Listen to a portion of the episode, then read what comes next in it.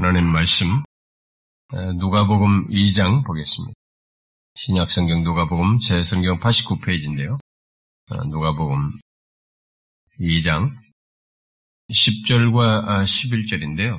이게 우리가 좀 배경적으로 1절부터 좀 14절까지 우리 한 절씩 교독해서 좀 읽어보도록 하십시다. 1절부터 14절까지 한 절씩 교독하겠습니다.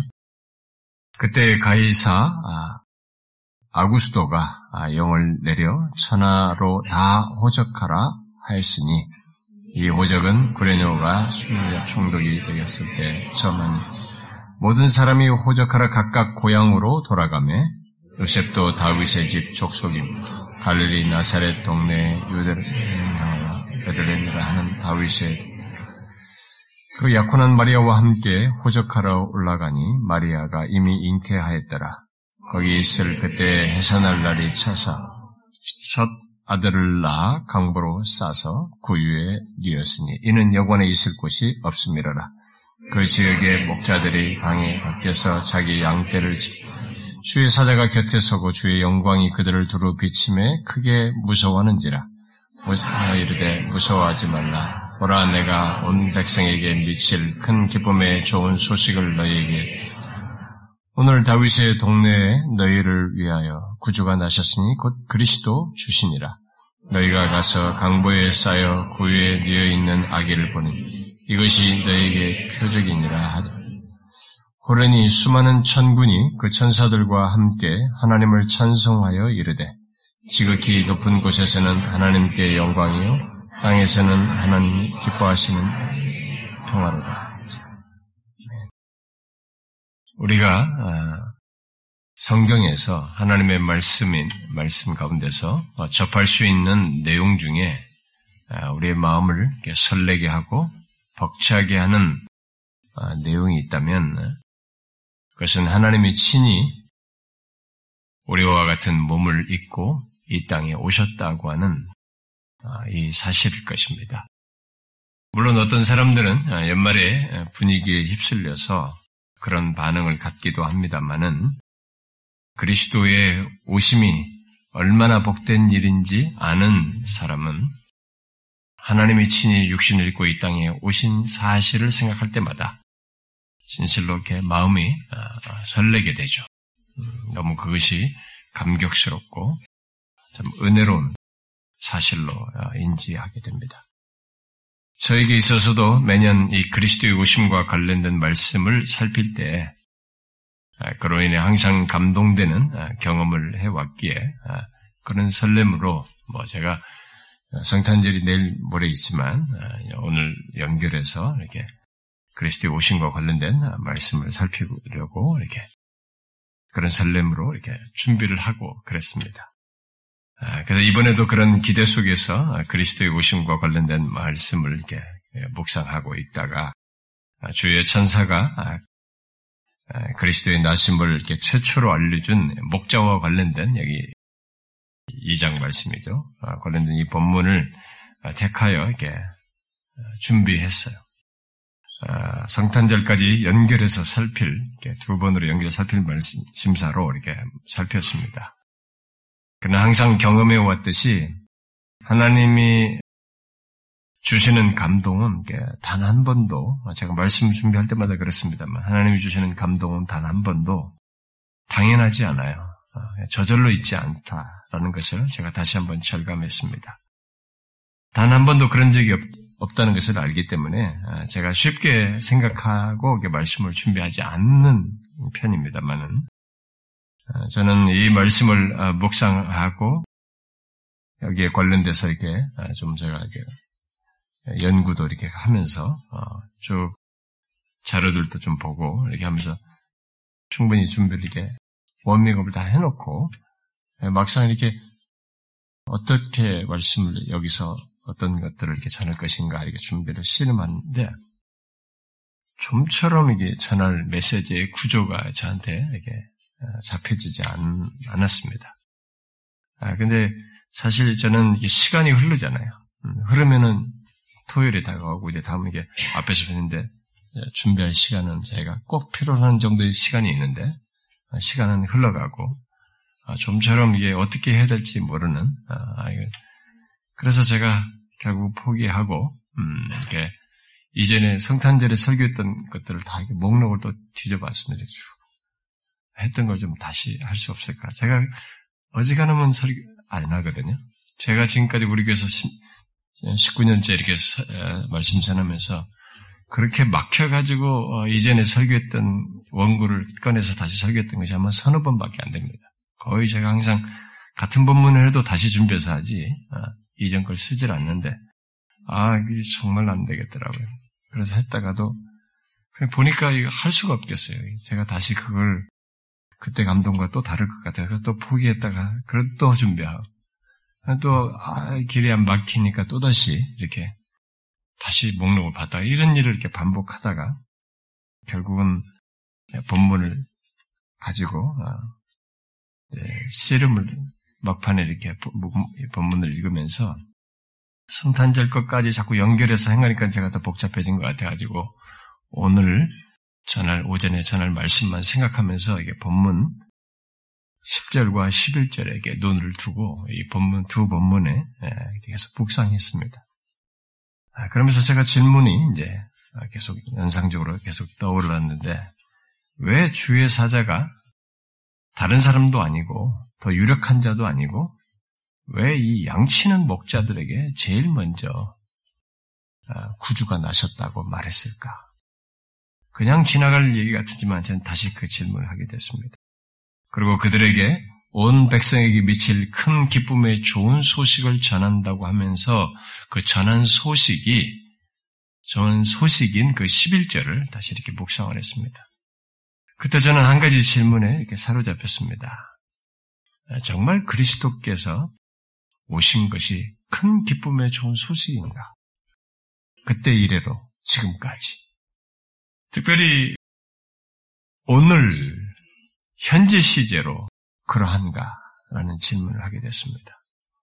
그리스도께서 무엇을 행하시고 어떤 일을 행하시기 전에 그가 오셨다는 것만으로 정말 크게 기뻐할 일이고 그런 반응이 이 세상에 있는가? 우리들에게 있는가? 라는 질문을 연이어서 하게 됐습니다. 그랬을 때 저는 천사가 오늘 오늘이 바로 그리스도가 오신 날이라고 말한 것에서 천사가 오늘이라고 한 것이 우리 인류에게 얼마나 복된 순간이고 중요한 순간인지를 이렇게 생각하게 됐습니다. 그래서 본문을 통해서 전할 말씀을 얻지 못하고 있, 는 있었기 때문에 이 다른 것을 생각할 수 없는데 그 사실 하나가 저에게 마음에 감동이 되어서 저는 이 본문을 좀 더 풍성히 여러분 배경적으로 좀 다 설명을 하면서 좀 해야 되지만 저에게 주신 감동 정도 안에서만 오늘은 이렇게 말씀을 전하고 허락되면은 성탄절에도 계속 여기 이, 아, 이 장의 내용을 아, 살피도록 하겠습니다. 우리가 지금 읽어서 알다시피 이 본문은 그리스도의 오심을 가장 먼저 알고 본 목자들에 대해서 기록하고 있습니다. 여기 기록된 내용은 우리가 읽지 않았지만 2장 1절에서 말하는 바대로 로마 황제 가이사 아구스토라고 했는데 이것은 아우구스티누스죠. 아, 아우구스투스죠. 아우구스투스. 예. 예. 로마 제국 예, 황제, 로마 황제가 로마 제국 전역에 영을 내려서 제국 내 모든 사람에게 호적하도록 어, 한그 사건 속에서 일어난 일입니다. 아, 그러니까 상당히 이게 역사적으로 어, 참 흥미있는 배경 속에서 일어난 거죠. 음, 이 여기 아우구스투스는 실제로는 옥타비아누스죠. 어, 로마 역사에서는요. 우리가 율리우스 시저, 율리우스 가이자라고 하는 그, 그 로마 앞서 로마 제국을 했던 그 시저 가이사의 누이 동생의 딸의 아들이죠. 그러니까 이 사람의 입장에서 옥타비아누스 입장에서 보면은 그의 외할머니의 오빠가 율리우스 가이사 시저인 거죠.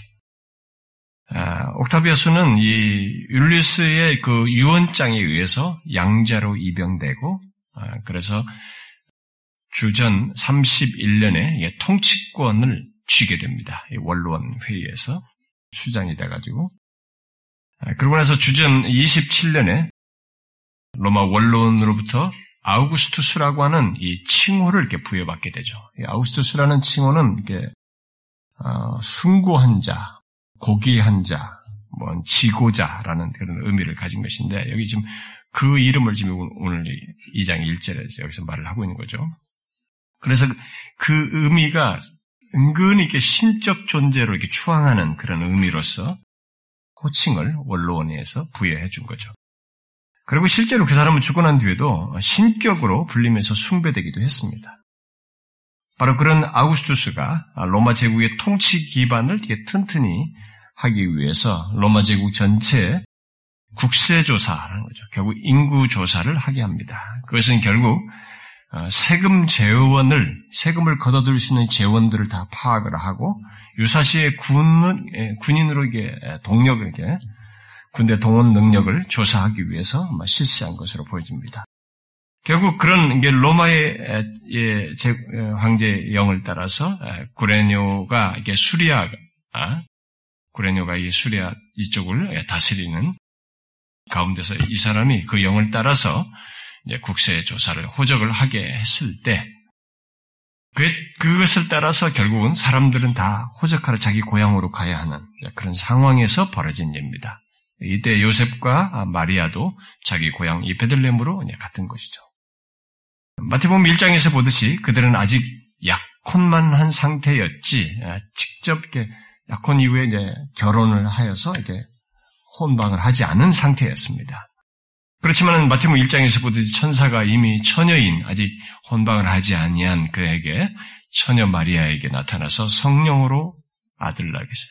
아들을 낳을 것이다. 성령으로 잉태될 아들을 얘기를 아, 얘기를 했습니다. 그리고 그 이름을 예수라라고 했죠. 그리고 실제로 어, 마리아는 당황했고 놀랐지만은 어, 실제로 마리아는 임신했습니다. 그 사실을 뒤늦게 알게 된 이 경건한 예, 약혼한 요셉은 당시로는 혼 외에 어떤 임신한 일이 있으면 다 돌로 쳐서 죽이는 막 그런 정도로 어, 그런 개까지 율법에 의해서 할 정도로 그들은 분위기가 안 좋았습니다만은 이 사람은 그걸 가만히 끊고자 했죠. 그랬을 때또 아, 천사가 아, 요셉에게 나타나서 주께서 예언한 바를 이루신 것이라고 말씀하시면서 되어질 일을 아, 요셉에게 말해줬고 날 아들을 낳을 것이니까 아들의 이름을 예수라 하라고 또 요셉에게도 말해줬습니다. 자, 그래서 결국은 그런 상태로 이제 아이를 갖게 됐는데 이제 이 호적하러 갈 타이밍은 때가 산딸이 됐을 때입니다. 아, 그래서 가이사 아우구스, 아구스토의 영을 따라서 이제 호적하러 자기 고향으로 산딸이 된 조건에서 어, 베들렘으로 갔던 것이죠. 그리고 결국 거기서 베들렘에 가서 거기서 아이를 낳게 됐습니다. 참 급작스럽게 낳던 여기 상세한 배경을 말하지는 않습니다만 참 그런 조건에서 보통은 이를 호적하려면 남자만 가도 되는데 우리가 많이 흔히 말하기는 왜 마리아를 산딸이 됐는데도 이게 데리고 갔냐면은 아직 정을 하지 않은 조건에서 이 임신한 것은 분명히 사회 지탄과 큰 문제를 일으켰을 것이기 때문에 이 요셉은 상당히 의로운 사람이라고 평가하는 것처럼 자기 아내를 보호하기 위해서 아마 데려갔던 것으로 우리가 추측합니다. 그래서 어쨌든 그런 조건에서도 산딸이 됐는데도 결국 데려갔단 말이에요. 그런데 거기서 이 베들렘에서 아이를 낳겠습니다.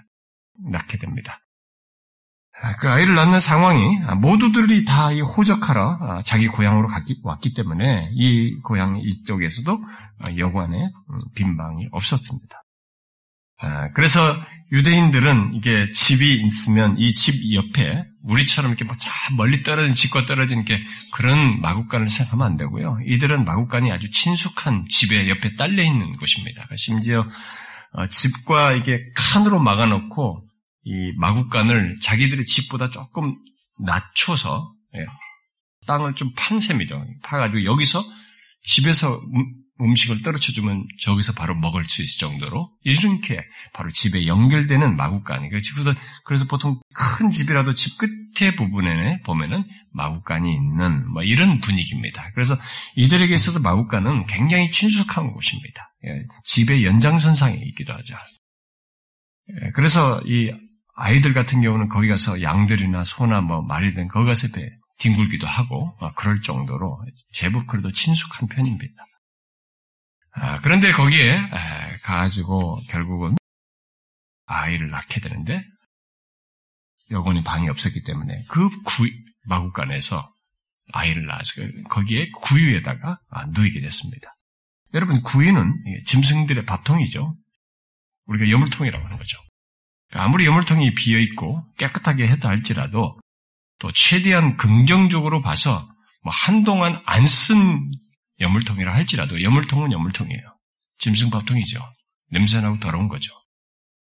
유대인들에게 있어서 제법 친숙하고 어, 그런 곳이어서 그 마구간이 그래도 좀 덜 할 수도 있지만 진짜 이 산딸이 된 사람들을 서로가 방을 안 비켜준 조건에서 우리가 상당히 현실적으로 보면 아주 냉혹한 장면이에요. 우리 같으면 있을 것 같거든요. 막 진통을 해서 뭐 이럴 것 같으면 그냥 아무로 방을 다 차지하고 비워주지 않아 없는 데서 결국은 아이를 편안한 조, 건 속에서 편안한 눕는 조건이 아니라 정말 그 마국간에 그 아이를 누워야 하는 구유에 누워야 하는 이런 상황이 되었습니다.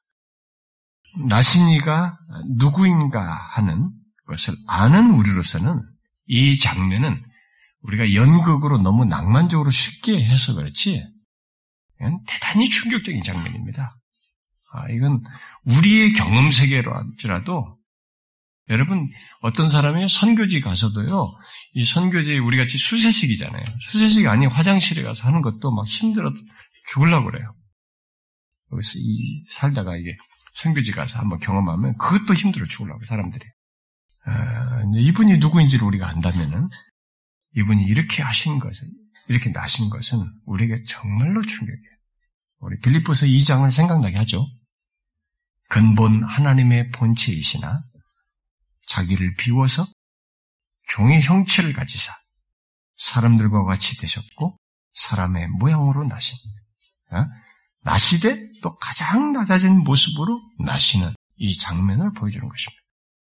아, 이미 천사는 아, 요셉에게 말했습니다. 나실 이분은 자기 백성을 그들의 죄에서 구원할 자라고. 그러나 아무도 이분의 나심을 알지 못하고 알아차리지 못했습니다.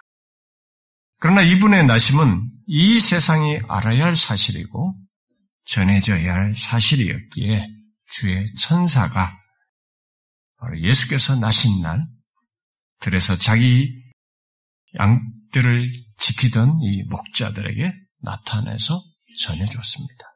굉장한 소식을 전해준 거죠. 주의 선사가 그들에게 나타났을 때 주의 영광이 그들을 비추었기에 이 목자들은 놀라서 무서워했습니다.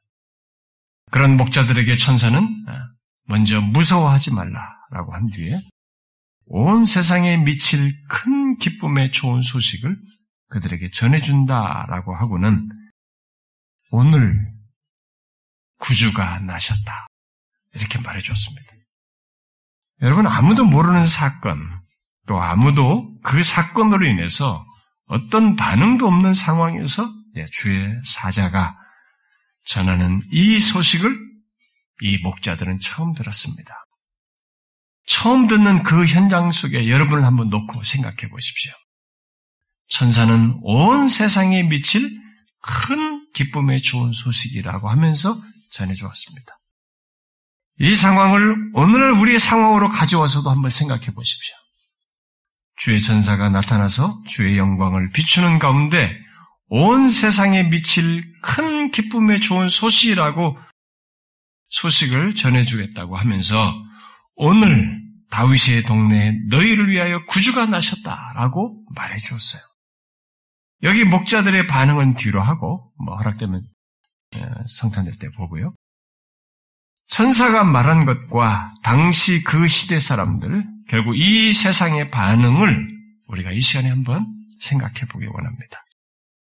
천사는 온 세상에 미칠 큰 기쁨, 아, 큰 기쁨에 좋은 소식이라고 하면서 그 소식을 전해 주었어요. 바로 우리를 위하여 구주가 나셨다는 이 놀라운 소식을 전해 주었습니다. 자, 이 소식이 당시 백성들에게 어떤 반응을 불러일으켰습니까? 목자들은 가서 전했어요. 응? 전했습니다. 분명히요.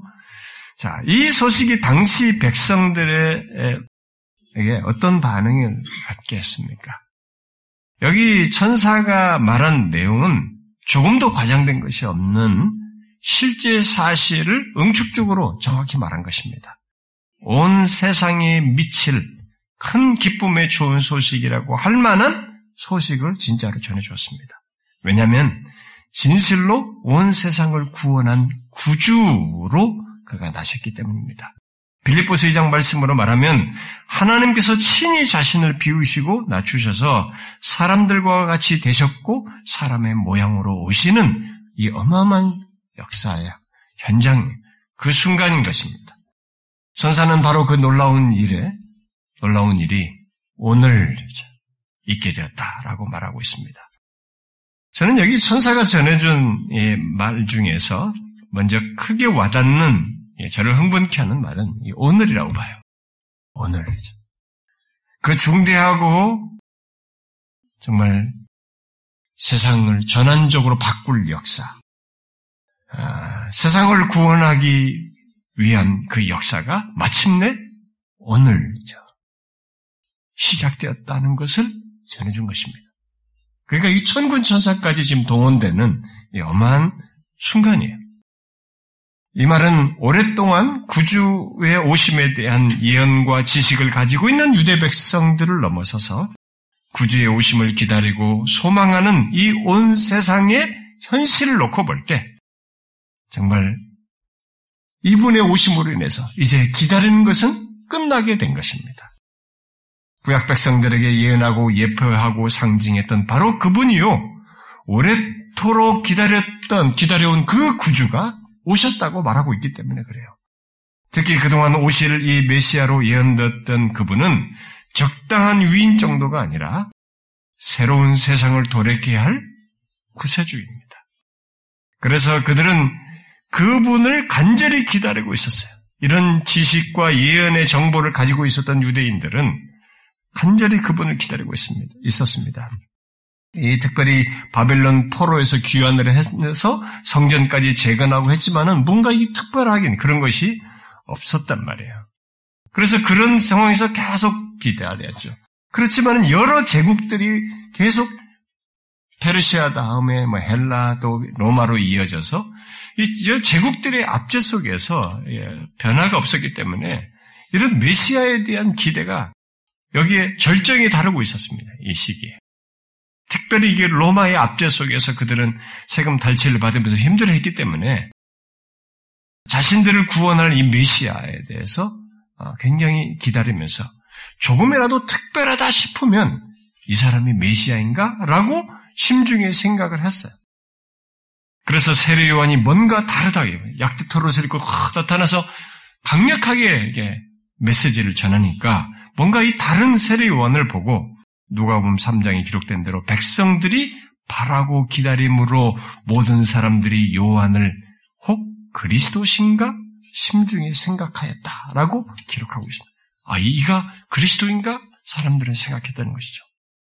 세례와는 사람들이 자신을 아, 오실 그분, 결국 메시아로 생각하면서 생각하면서 묻는 것이죠. 요한복음 1장에 네가 누구냐? 하고 물었을 때 나는 그리스도가 아니다.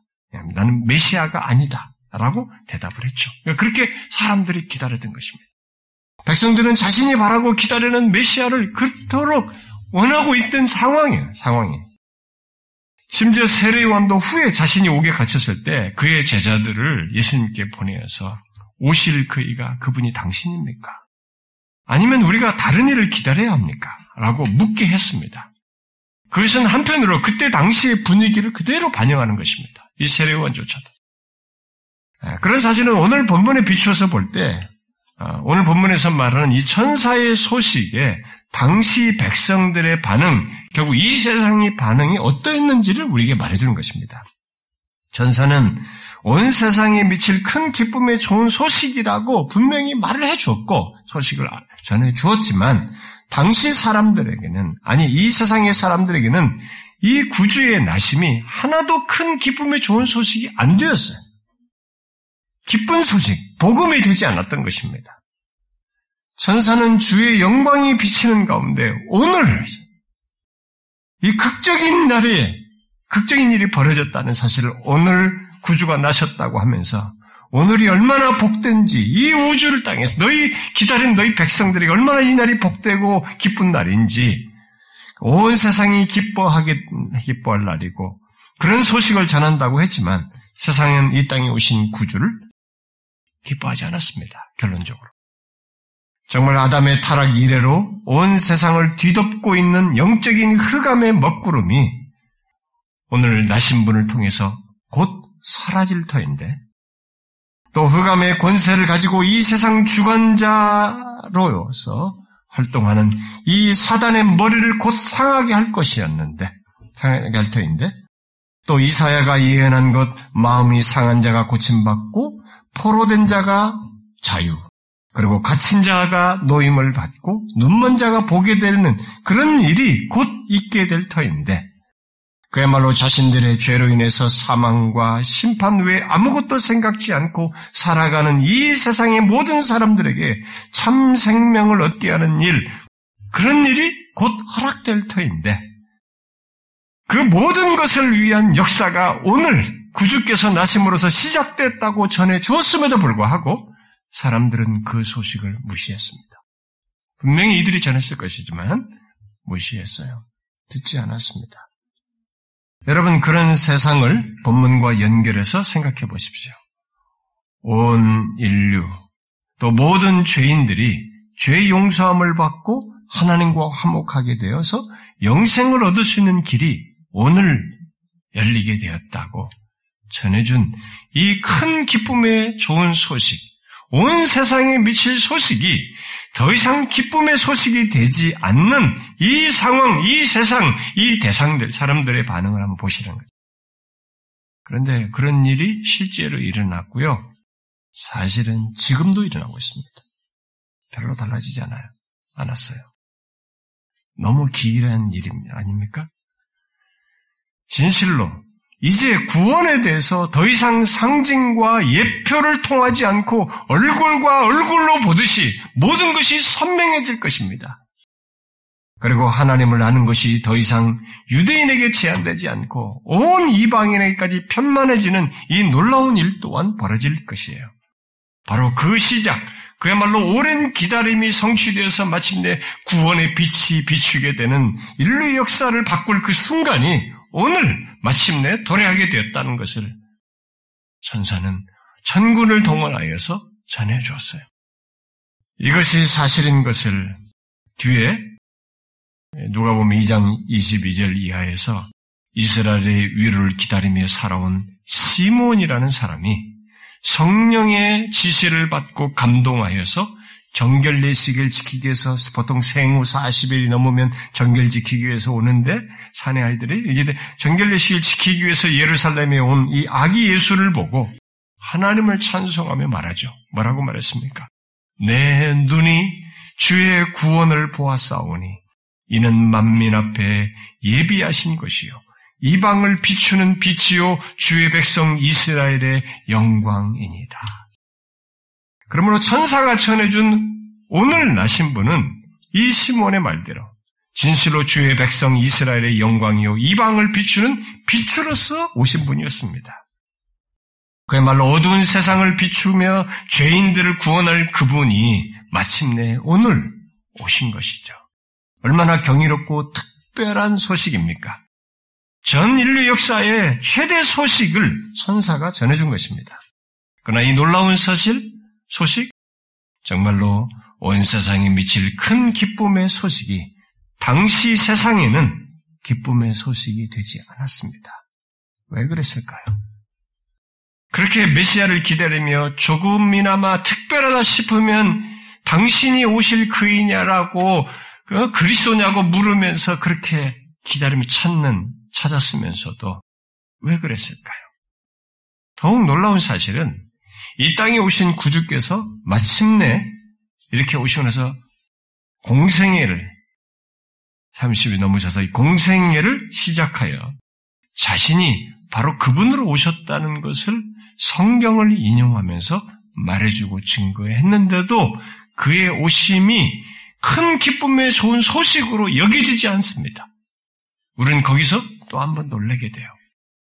예수님께서 공적인 사역을 시작하시면서 했던 초기 처음 시작하면서 시험 받으시고 바로 얼마 지나지 않아서 자신이 어, 자라나던 나사렛에 가가지고 안식일을 지키기 위해서 회당에 들어가셔서 바로 하시죠. 거기서 선지자 이사의 글을 주니까 그걸 폈습니다. 우리가 가진 성경으로는 이사에서 61장을 핀 거죠.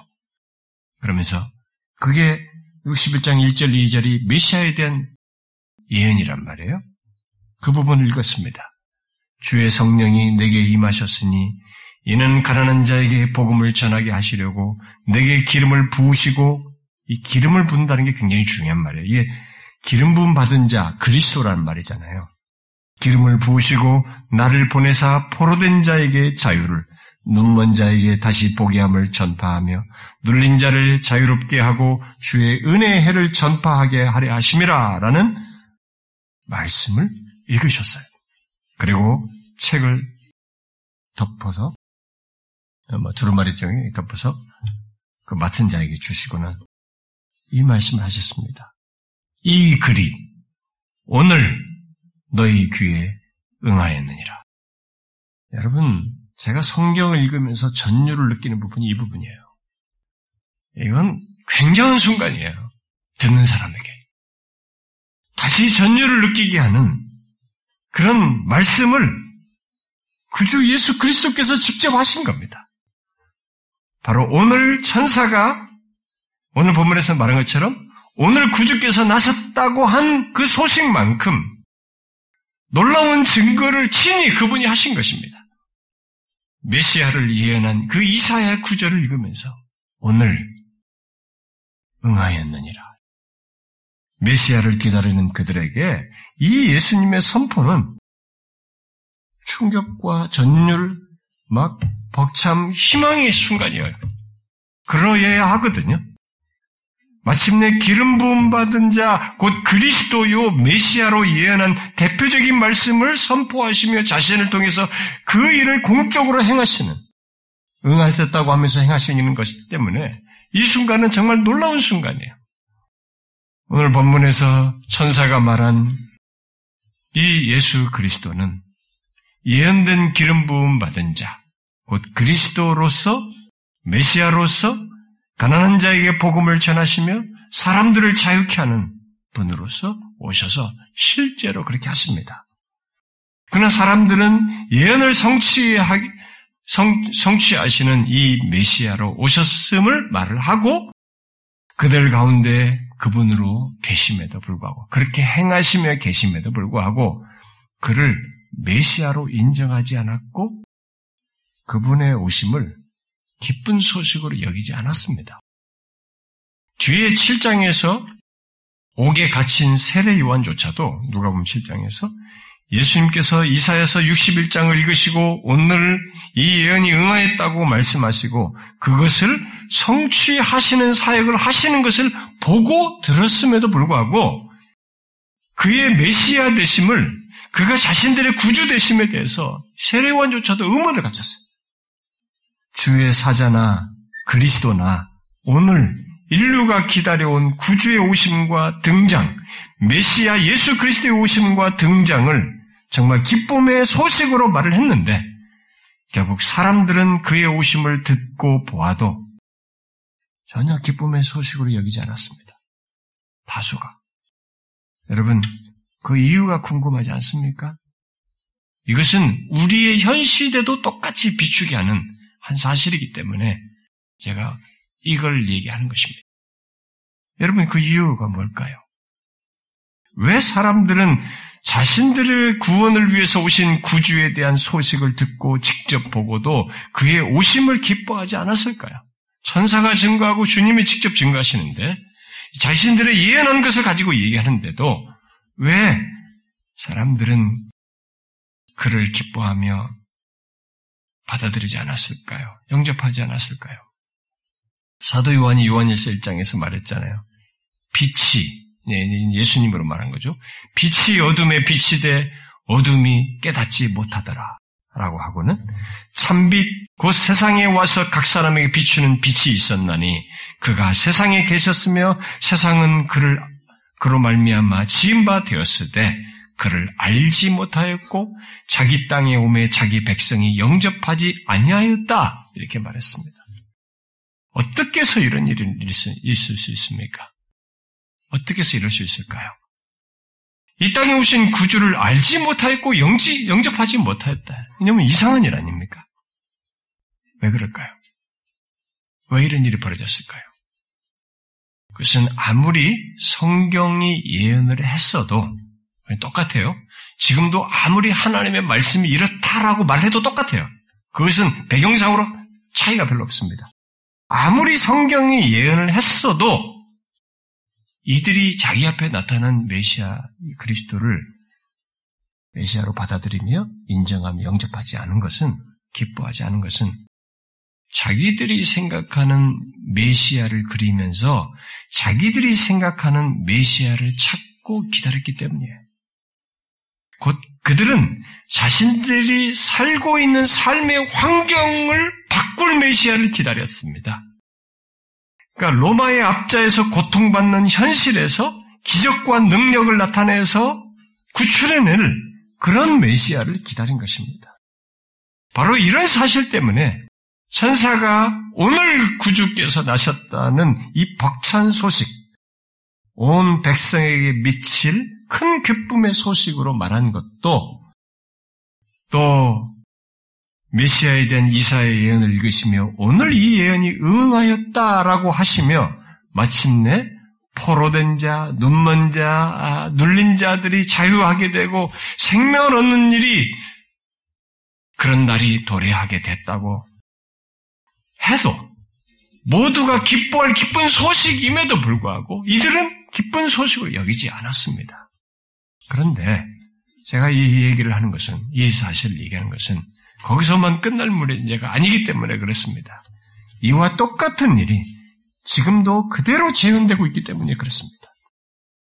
우리가 사는 시대는 오늘 본문의 이 감격스러운 날 이후로 또 예수 그리스도께서 친히 오늘 메시아에 대한 예언이 응하였다고 직접 말씀하시고 마침내 메시아로서 죄를 사 지시고 십자가에 달려 죽으시고 부활하신 그 사실 그리고 예언까지 다 성취하여 진실로 죄와 사망을 정복하시는 구원을 이루신 모든 사실, 그래서 구원의 길을 내신 이 놀라운 소식, 그래서 누구든지 예수 그리스도를 믿으면 구원을 얻는다, 참생명을 얻는다, 영생을 얻는다는 이 소식이 오늘 우리들에게 전해져도 똑같습니다, 여러분.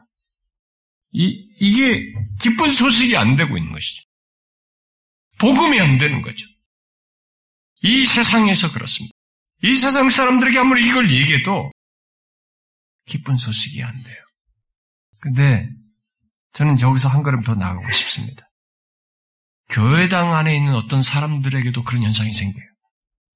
교회당에 와 있는 어떤 사람들까지도 성경이 말하는 이 구주 예수, 오신 구주 예수, 우리의 영원한 문제거리인 죄와 사망을 정복하시고 해결하신 그래서 거기서 벗어나서 생명을 주시는 이 구원자 예수 그리스도를 우리가 믿으면 구원을 얻는다는 사실을 말해 주어도 그 소식이 그런 예수가 자신에게 큰 기쁨에 좋은 소식이 안 되는 이런 일들이 있다는 것입니다.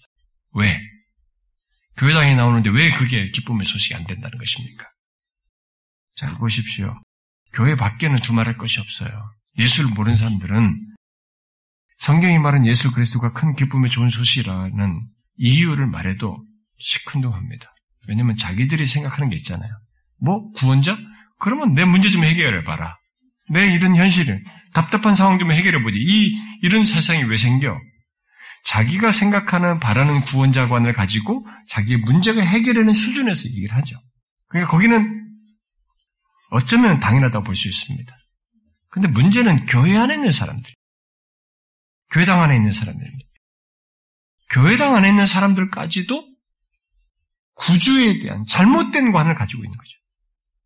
자신의 현실과 문제와 고통과 질병을 해결해주는 예수 그리스도를 구주로 생각합니다. 그런 차원의 예수 그리스도를 생각하면서 그랬을 때에 예수 그리스도가 나의 구주이시다라고 생각하는 것입니다.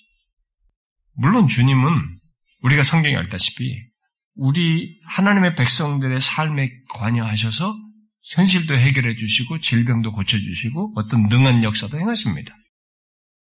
그러나 지금 나의 이 답답한 문제, 예, 고통, 질병, 힘든 상황을 해결해 주지 않는 예수라면 그는 더 이상 나의 구주일 수 없다라는 이런 논지를 가지고 교회를 나오고 예수를 믿는 것은 이 본문의 여기 배경에 이스라엘 백성들이 나오는 유대인들과 하나도 다를 바가 없는 것입니다. 그가 전혀 기쁨에 좋은 소식이 아닌 것이죠.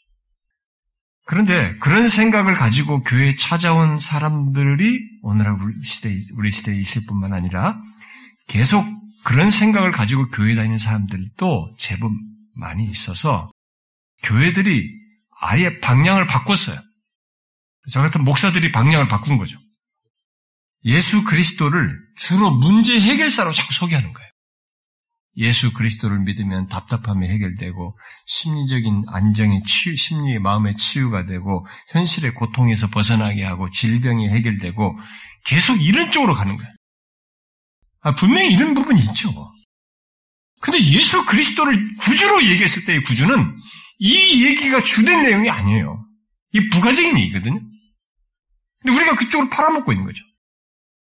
그러면서 예수 믿어서 잘 되고 좀 성공하고 좀 뭐가 뭐가 해결되고 뭐가 뭐가 좀 이렇게 달라진 것이 있으면 그 사람은 하나님의 축복받은 사람이고 하나님의 사랑받는 사람으로 자꾸 높이는 거예요. 간증하게 만드는 것입니다. 그러면 상대적으로 그렇지 않은 사람은 어쩌라는 거예요. 바울처럼 계속 주님께 기도해도 그 질병을 고쳐주지 않는 조건을 가지고 살아야만 하며 자족하며 살아야 하는 이런 주님의 뜻 안에서 어떤 경우를 두는 것은 어떻게 이해해야 되는 것입니까?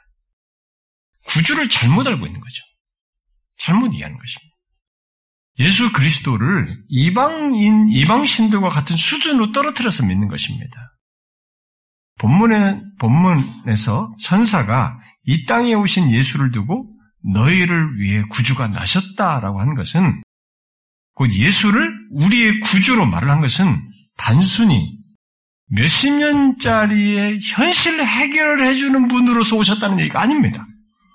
우리 각각의 가지고 있는 이 현실에서 몇십 년 정도의 해결, 현실 문제 해결해주는 정도 차원에서의 구주를 얘기한 것이 아니라 이때의 구주는 영원히 구원할 구주예요. 우리를, 그런데 이 그런 개념으로서의 구주는 굉장히 많은 것을 내포하는 것입니다. 여러분, 우리를 영원히 구원하려면 뭐가 해결돼야 됩니까? 이 땅에 살아가는 인간 존재가 그 사람의 문제, 영원히, 이 사람을 영원히 구원하려면 뭐가 해결돼야 됩니까?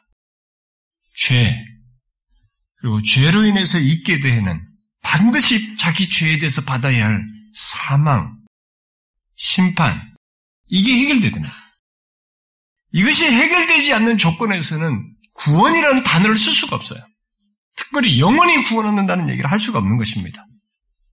구원이라는 말을 쓰려면 반드시 죄가 해결돼야 됩니다. 그리고 죄로 인해서 우리가 싹스로 겪어야 하는 사망 문제가 그리고 받아야 할 심판, 형벌이 해결돼야 됩니다. 여기 천사가 오늘 구주가 나셨다고 한 것, 예수 그리스도가 우리의 구주가 되신다고 말한 것은 바로 그것을 해결하여서 영원히 구원할 구주라는 의미로 말한 것이에요. 나의 죄로 인해서 내려져야 할 저주와 심판을 해결하심으로써 영원한 생명을 얻게 할 구주로 오셨다라고 말하고 있는 것입니다. 바로 그 사실을 염두에 두고 천사가 마리아 데려오기를 주저하는 요셉에게 뭐라고 말했습니까? 아들을 낳으니 그 이름을 예수라 하라. 왜 예수라는 이름을 붙입니까? 당대 예수라는 이름이 흔해 빠져 있는데 굳이 왜 또 다시 이분에게 아들의 이름을 예수라고 하는 겁니까? 예수라는 이름 때문에 의미를 가지고 강조하는 거죠. 이는 그가 자기 그들의 자기 백성들을 그들의 죄에서 구원하실 자이다. 그런 의미로 예수라고 한 것이죠. 그가 자기 백성을 그들의 죄에서 구원할 자라는 의미로서 예수라 하라가. 자, 그러므로 묻고 싶습니다. 여러분은 지금 성경이 천사가 소개한, 천사가 말한 이 구주의 오심을 기뻐하고 있습니까? 잘 생각해 보십시오. 나를 죄와 사망에서 구원하기 위해서 예수 그리스도께서 하나님께서 이 땅에 오시고 모든 것을 이루신 것이 진실로 여러분에게 큰 기쁨의 좋은 소식이 되느냐는 거예요. 솔직하게 말해보세요. 혹시 나의 이런저런 문제, 또 힘든 상황과 현실, 질병과 여타의 고통거리들을 해결해주는 차원에서 나의 구주 되신다라고 생각하면서 그 수준에서 예수 그리스도를 믿고 있지는 않습니까? 진실하게 한번 생각해 보세요. 이것은 중요한 질문입니다. 왜냐하면 예수님 당시 사람들처럼 메시아를 앞에 두고도 그가 구주이신데도 그를 빗게 나갈 수가 있거든요. 그렇게 믿으면. 예수 그리스도는 우리를 죄에서 구원할 자이십니다. 그래서 사도행전 5장은 예수 그리스도를 죄 사함을 얻게 할 구주라고 말했습니다. 예수 그리스도를 믿으려면 바로 이러신 차원에서 그가 나의 구주시다라고 믿어야만 하는 것입니다. 예수 그리스도를 그냥 이 땅에 지나가는 인생 속에서의 문제들을 해결해 주는 분 정도로 믿으면서 거기에서 더 가치를 두고 신앙생활 하게 되면 나중에 결론에서 큰일 납니다. 마태복음 7장이 현실로 다가와요. 주여주 하는 자마다 천국에 들어갈 것이 아니요. 마지막에 나 너 모른다 할 대상이 되는 것입니다. 예수 그리스도는 저와 여러분의 영원한 숙제를 해결하기 위해서 구주로 오셨습니다. 바로 죄와 사망을 해결하여 구원하기 위해서 오셨습니다. 그러므로 다시 묻고 싶습니다. 여러분에게 예수 그리스도가 진실로 기쁨의 좋은 소식입니까? 그분이 오셔서 죄와 사망에서 구원하기 위해 모든 것을 이루셨다는 소식이 여러분에게 큰 기쁨의 소식이냐는 거예요. 여러분이 예수 그리스도를 알게 된 것, 바로 이 사실이 그분을 믿게 된 것이 여러분에게 최고의 기쁨이요? 최고의 복이라고 할 수 있습니까?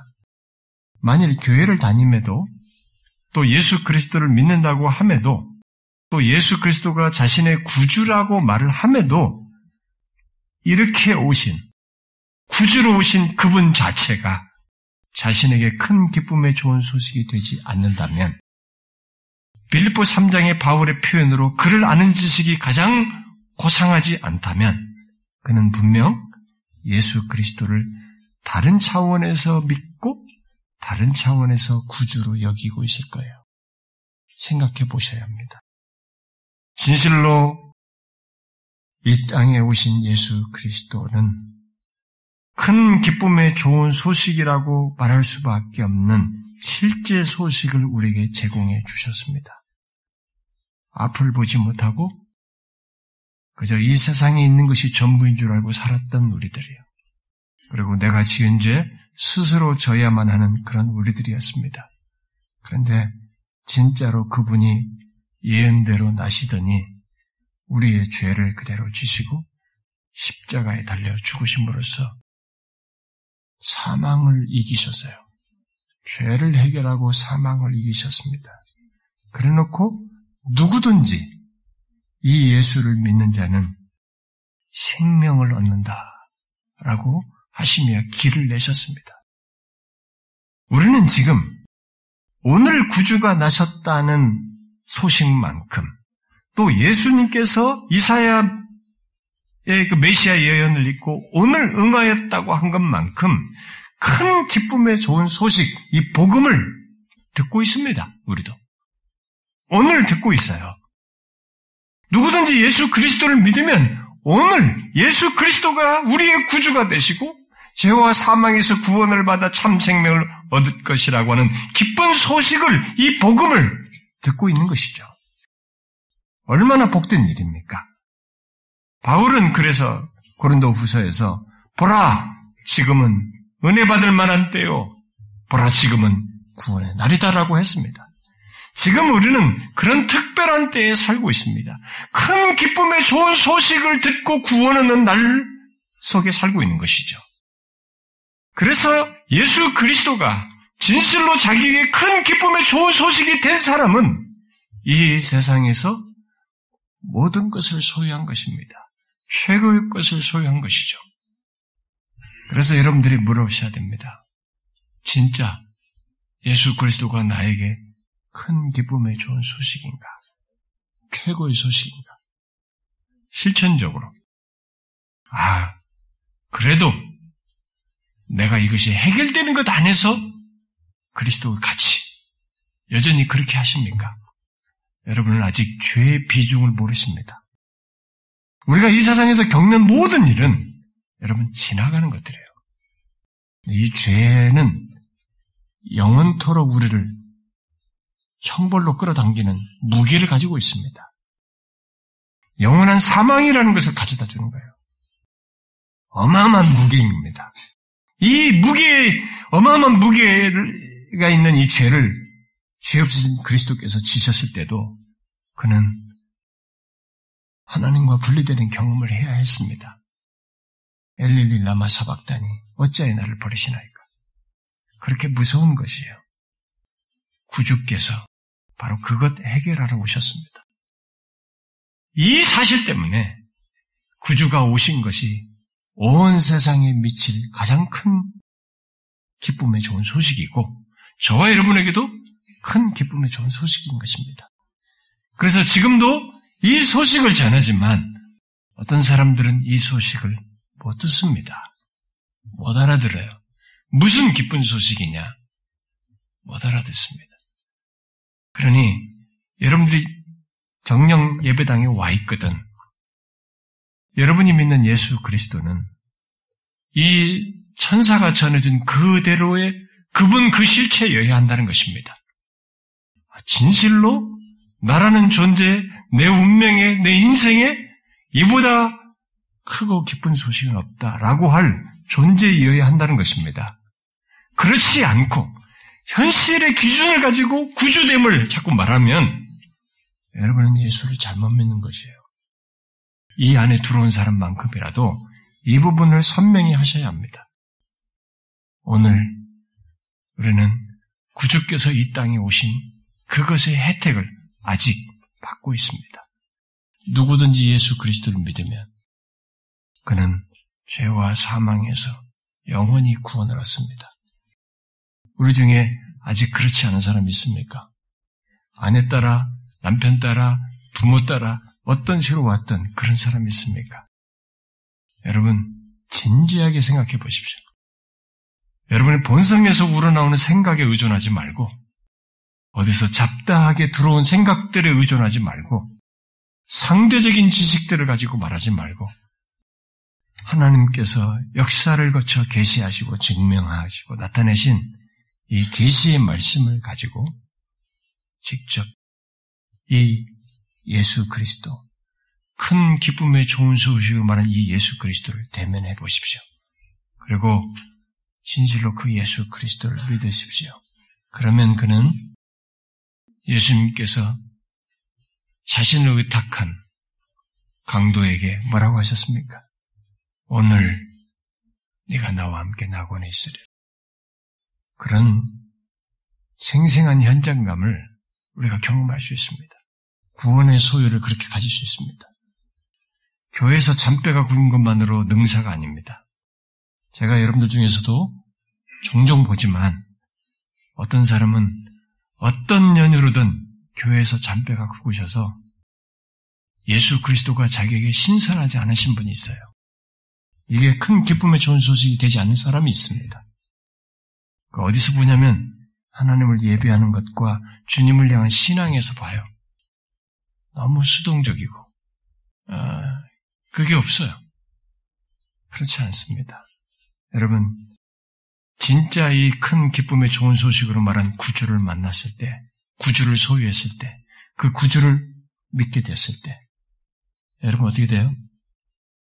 그건 감출 수 없는 사실입니다. 진실로 감출 수 없는 사실이에요. 여러분과 제가 이런 사실에서 나는 구별된 모습을 선명히 가져야 한다고 믿습니다. 그래서 제가 어떤 분에게 이전에 그런 얘기를 했습니다. 그분이 교회에서 중직자이신데 일시적인가 싶어서 제가 그냥 지나왔습니다.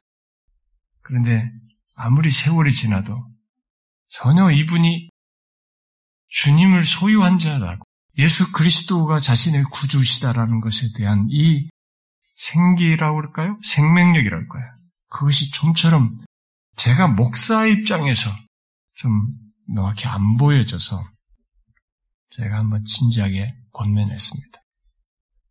아, 근데 그분은 자기가 교회를 다닌 세월, 제가 자기가 교회에서 어떤 직분으로 얼마나 오래 보냈던 것을 저한테 언급하셨어요. 극복을 못하셔요. 여러분 조심하셔야 됩니다. 내가 목사인 걸 가지고 하나님 앞에 내세울 수 없습니다. 내가 모태 신앙인 걸 가지고 내세울 수 없어요. 내가 장로를 몇 년 했는 거 가지고 내세울 수 없는 것입니다. 구주를 소유한 것 가지고 예수 그리스도가 나의 구주 되신 것 가지고 말하는 것입니다. 이게 최고예요. 그리고 그것은 감출 수 없는 사실입니다. 그것으로 말씀하십시오. 그것으로 여러분들의 얼굴, 삶, 행동, 헌신, 예배, 모든 것을 말하십시오. 구주를 믿는 자, 구주를 소유한 자는 그렇게 드러나게 되어 있습니다. 진실로 큰 기쁨의 좋은 소식이 여러분 모두에게 되길 바랍니다. 바로 예수 그리스도가 구주이신 것이. 기도하겠습니다. 하나님께서 육신을 입고 이 땅에 오신 사실은 분명 온 세상에 미칠 큰 기쁨의 좋은 소식입니다만, 이 세상이 그 구주를 알아보지 못하고 영접하지 않는 현실 속에서 우리도 똑같은 조건에 있었지만 우리를 부르시고 이 구주를 알게 하시고 구주를 믿게 하신 하나님 감사합니다. 정말로 우리 주 예수 그리스도가 나의 존재와 삶에 있어서 가장 큰 기쁨의 좋은 소식으로 그런 존재로 인정되고 아, 그렇게 의지할 대상이고 신뢰할 대상으로 여기며 살아가는 우리들이 되기를 원합니다. 자칫 우리들이 현실의 눈이 어두워서 그것 안에서 구주를 봄으로써 이 구주 대신 그리스도를 인하여서 삶에서 가져야 할 마땅한 감사와 찬양과 삶의 생기와 헌신과 이런 것들이 식어지는 어리석은 모습 없도록 날마다 우리에게 있어서 구주 예수 그리스도로 말미암아 기뻐하고 감사하며 살아가는 우리 모두가 되게 하여 주옵소서. 혹이라도 우리 중에 아직 이 예수 그리스도가 우리의 구주로 오신 것을 믿지 않고 있는 사람이 있으면 주여 저들을 불쌍히 여겨 주시고 저들 또한 눈을 떠 보게 해 주시고 구주를 영접하여 같이 참 생명 얻어 누리게 하여 주옵소서. 예수 그리스도의 이름으로 기도하옵나이다. 아멘.